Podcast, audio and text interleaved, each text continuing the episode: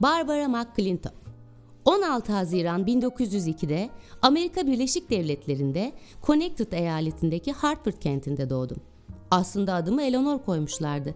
Ancak ailem kısa süre sonra Barbara demeye başladı. Onlara göre Eleanor benim hal ve davranışlarımla uyumlu değilmiş. Barbara adının benim kararlı ve sınır tanımaz karakterim için mükemmel bir eşleşme olduğunu düşünmüşler. Ee, bilime adanacak bir yaşam için birazcık deli dolu olmak lazım öyle değil mi? Babam Thomas Henry McClintock aile hekimiydi. Annem Sarah Handy ise üst sınıftan Bostonlu bir ailenin kızıydı. Annem çalışmıyordu ama şair ve sanatçı ruhlu bir kadındı. Yaşları birbirine yakın dört kardeştik. Çocukluk dönemlerimde annemle oldukça kötü bir ilişkimiz oldu. Sanırım onu biraz fazla zorlayan bir yapım vardı. Benimle baş etmekte zorlanan annem okula başlayıncaya kadar çoğu zaman beni teyzemin evine gönderiyordu ve onlarla kalıyordum. 1908'de ailem Brooklyn'e taşınmaya karar verdiği için annem beni teyzemin yanından geri aldı. Annemle karakterlerimiz uymuyordu ve iyi bir anne kız ilişkisi kuramamıştık ama babamla bağlarım çok güçlüydü. Babam bana karşı oldukça sabırlı ve anlayışlıydı. Annemi ihtiyaçlarım konusunda ikna edebiliyordu. Küçük bir çocukken yalnız kalmaktan, hayal kurmaktan ve merak etmekten keyif alan bir yapım vardı. Ailem tercihlerime saygı gösterdi ve yapmak istediğim şeyler için okuldaki bazı kuralları çiğnememe göz yumdu. Bunun bedeli okulda arkadaşsız ve yalnız kalmak olsa bile. Brooklyn'in Erasmus Hall Lisesi'nde öğretmenlerim son derece zeki olduğuma ve gelecekte bir üniversitede profesör olarak yaşamımı devam ettireceğime inanıyorlardı. 1920'li yıllardan bahsediyoruz elbette. Kadınlardan üniversite profesörü olmayacağını düşünen annem bu fikirden çok rahatsızdı. Önceleri üniversiteye gitmeme izin vermedi. Kimsenin evlenmek istemeyeceği, acayip bir insan haline geleceğime inanıyordu. Ama annemin arzularını yerine getirmeye hiç niyetim yoktu. Sonunda babamın uğraşlarıyla annemin itirazlarının üstesinden geldik ve 17 yaşında New York Ithaca Cornell Üniversitesi'ne kaydoldum. Evden ayrılmak kendimi aşma adına özgürleştirici bir deneyimdi. Daha mutlu, daha rahat bir kişi haline geldim ve lisans öğrencisi olarak üniversite hayatının tadını çıkarmaya başladım. Yalnız kalma isteğim zamanla azaldı. Diğer öğrencilerle arkadaşlık kurdum. Sosyal hayatta aktif oldum. Hatta kimsenin benden beklemeyeceği bir şekilde bir caz grubuna bile katıldım. Ve daha şaşırtıcı olansa henüz birinci sınıftayken onca erkeğin arasında bir kadın aday olarak benim sınıf başkanı seçilmemdi. Annemin yersiz baskısı üzerimden kalkınca özgüvenim artmıştı. 1921 sonbaharında Cornell Üniversitesi'nde lisans öğrencilerine açılan tek genetik dersini almaya başladım. O zamanlar Ziraat Fakültesi Bitki Islah bölümünde profesör olan Claude Hutchinson tarafından yürütülen bu derslere az sayıda öğrenci katılıyordu. Öğrencilerin çoğu bir meslek olarak ziraate ilgi duyuyordu. Genetik bilimi bir meslek olarak henüz kabul görmemişti. Mendel'in temel katılım ilkelerinin tanımlanmasından itibaren sadece 30 yıl geçmişti ama 1900 ve 1921 yılları arasında genetik araştırmalar çoktan yaygınlaşmıştı. Bu çalışmaların sonuçları sağlam bir bilimsel çerçeve sağladı. Yine de bazı biyologlar bu devrimci kavramları kabul etme konusunda isteksizdi. Genetik araştırmaların altında yatan mantık giderek daha belirgin hale geldikçe bu isteksizlik kısa sürede ortadan kalktı. Lisans eğitimim esnasındaki genetik derslerini Ocak 1922'de tamamladığımda Doktor Hutchinson'dan bir telefon aldım. Dersin içeriğine olan yoğun ilgimi hissetmiş olmalı. Çünkü beni lisansüstü öğrencilerin katılımı için planlanan bir genetik dersine davet etti. Daveti memnuniyetle kabul ettim. Doğrudan lisansüstü eğitimi başlıyor olacaktım. Açıkçası bu telefon görüşmesi geleceğimi belirledi. Bundan sonra kariyerim boyunca genetik alanında kaldım. Yüksek lisans ve doktora eğitimlerimi Cornell Üniversitesi'nde bitki genetiği üzerine çalışarak tamamladım. Lisans genetik derslerini aldığım sırada botanik bölümünden Lester Sharp tarafından verilen sitoloji yani hücre bilimi kursuna kaydolmuştum. Merakım genetik bilgiyi taşıyan kromozomların yapısına ve hücrelerin çoğalabilmesi için kullandıkları mitoz ve mayoz isimli bölünme biçimleri esnasında gerçekleşen olaylara odaklandı. Kromozomlar kalıtsal faktörlerin taşıyıcılarıydı ve bende bambaşka bir hayranlık oluşturuyorlardı. Mezun olduğum zaman ileri araştırmalar için gideceğim yola ilişkin hiçbir şüphem kalmamıştı. Kromozomları ve bunların genetik içeriğini incelemek, yani sitogenetik alanına yoğunlaşmak istiyordum. Grolier Mendel'in geleneksel tarz genetik tanımlamaları bir organizmanın ardışık nesillerini yetiştirmeyi ve çıplak gözle görülebilen farklılıkları gözlemlemeyi içeriyordu. Sitogenetikçilerse mikroskobu kullanarak hücrelerin içinde olan olayları esas çalışma alanı olarak belirlemişti. Doktoramı tamamladıktan sonra Cornell Üniversitesi beni botanik bölümünde akademisyen olarak görevlendirdi ve özellikle mısır bitkisinin taşıdığı genler üzerinde çalışmalar yapmaya başladım. Bu arada önemli gelişmeler oldu ve şans kapıma geldi.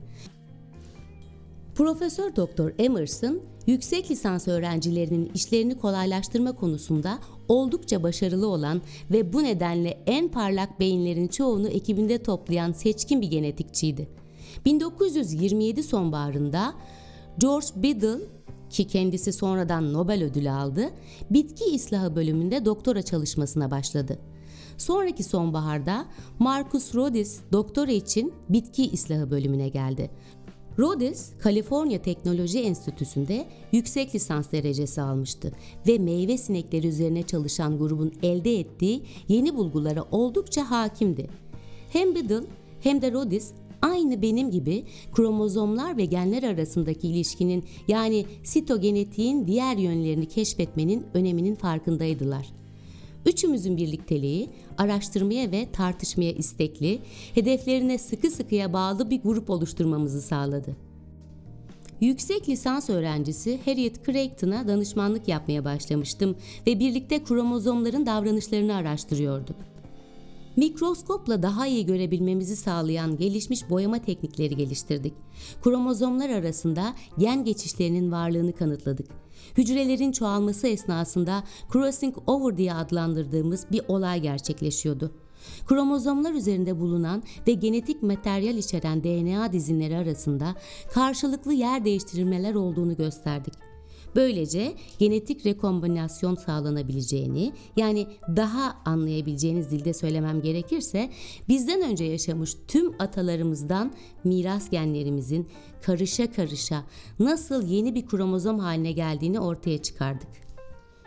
Özetle keşfettiğimiz şey sperm ve yumurta gibi üreme hücrelerinin henüz anne ve babanın bedenindeyken üretilme esnasında yani spermle yumurtanın buluşması gerçekleşmeden önce kromozom çeşitlilikleri yaratmak için genetik paketlerinin birbirleriyle karıştırılabileceğiydi.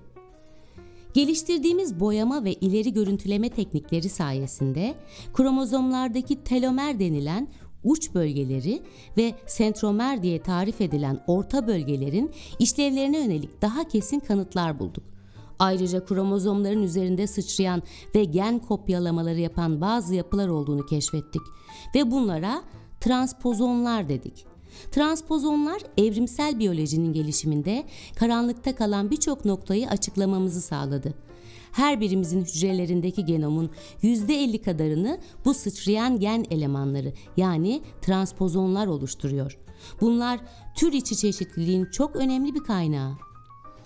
Katılımın kromozomlarla geçişi daha önce Thomas Morgan tarafından yavruların ebeveynlerinden genleri miras alma şeklini açıklamak için bir teori olarak önerilmişti. Biz bu teorinin doğru olduğunu kanıtlamış olduk.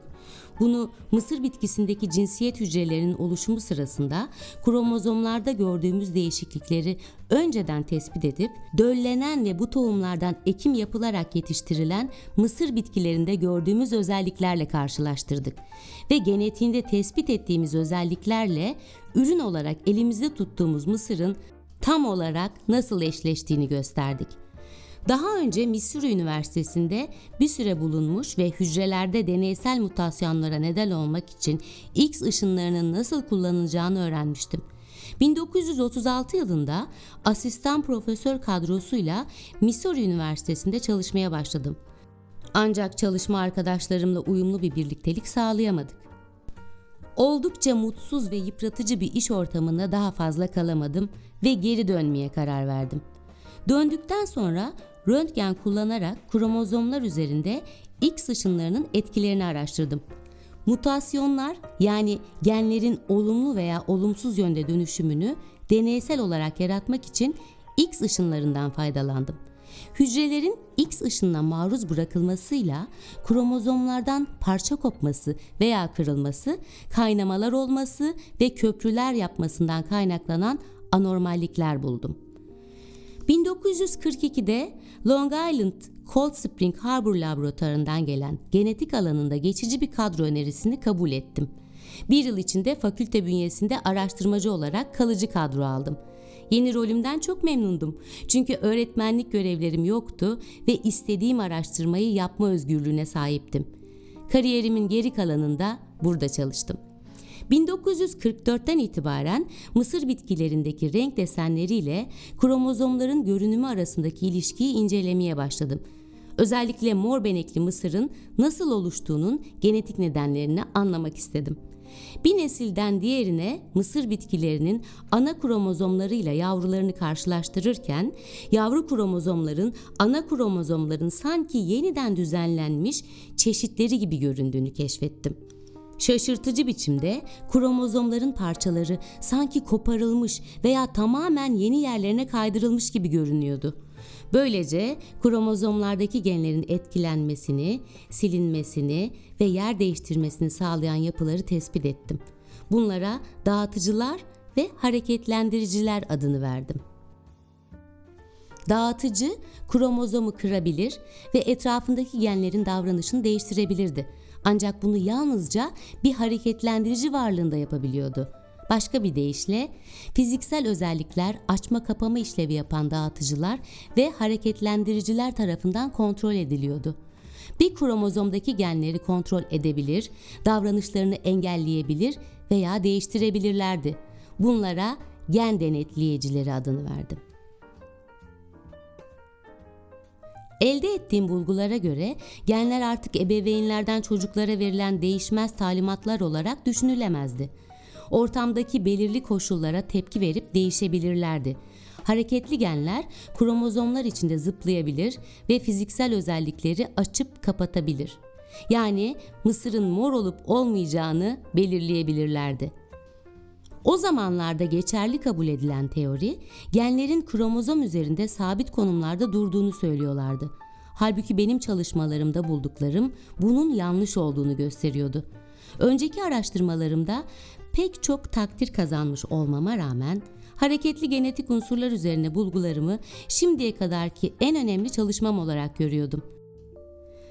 Ancak bilim dünyasında kimse bunu dikkate almıyor gibiydi. Umutsuzluğa kapıldım ve kendimi değersiz hissederek sanırım bir depresyon hata yaşadım. Bu alandaki çalışmalarımı yayınlamayı ve insanları ikna etmek için bulgularımı anlatmayı bıraktım. 1960'a geldiğimizde bakterilerle yapılan genetik çalışmalar hız kazandı. Ve benim Mısır üzerinde yaptığım çalışmalarla benzerlikleri anlaşılmaya başladı. 1961'de hemen bir makaleyle tartışmalara yanıt verdim. Mısır ve bakterilerdeki gen kontrol sistemleri arasında bazı benzerlikler vardı. 1970'lerin başında moleküler biyologlar bakteri ve virüslerde gerçekleşen trapozisyon olgusunu yani genlerin yer değiştirebildiğini keşfettiler. Bunun bağışıklık sistemi hastalıklarıyla kanserlerin teşhis ve tedavisinde önemli olduğunu görmeye başladılar ve genetik mühendisliği bilimi doğdu. Yıllar önce bulduklarım artık herkes tarafından anlaşılır hale gelmişti. Mayıs 1971'de Ulusal Bilim Madalyası'nı Başkan Richard Nixon'dan aldım. Bunu 1983 Nobel Fizyoloji ve Tıp Ödülü izledi. Hareketli genetik unsurları keşfettiğim için çok sayıda başka ödül ve onur derecem oldu. Ancak elbette Nobel ödülünün bende yarattığı gurur tarifsizdi. Çünkü Marie Curie'nin yolundan gidip ama ondan farklı olarak bir ekibin parçası olarak değil de tek başıma çalışarak ödülü alan ilk kadın bilim insanı olmak, yıllar süren emeğin yüreğimi ısıtan karşılığıydı benim için. Ve Nobel aldığımda 81 yaşındaydım. Demek ki inandığınız doğruları ısrarla savunmaktan vazgeçmemek lazım. Hayatım boyunca pek yakın arkadaşım olmadı. Kendimi hep özgür bir ruh olarak görüyordum. Birine çok yaklaşmak beni bu değerli özgürlüğümden mahrum bırakabilirdi. Hiç evlenmedim ve çocuk sahibi olmadım. Benim çocuklarım genetik bilimine yaptığım katkılardı.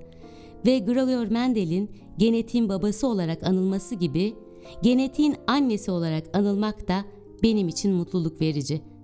2 Eylül 1992'de 90 yaşında hayata veda ederken insanlığa bıraktığım bu değerli bilgilerin huzuru içindeydim.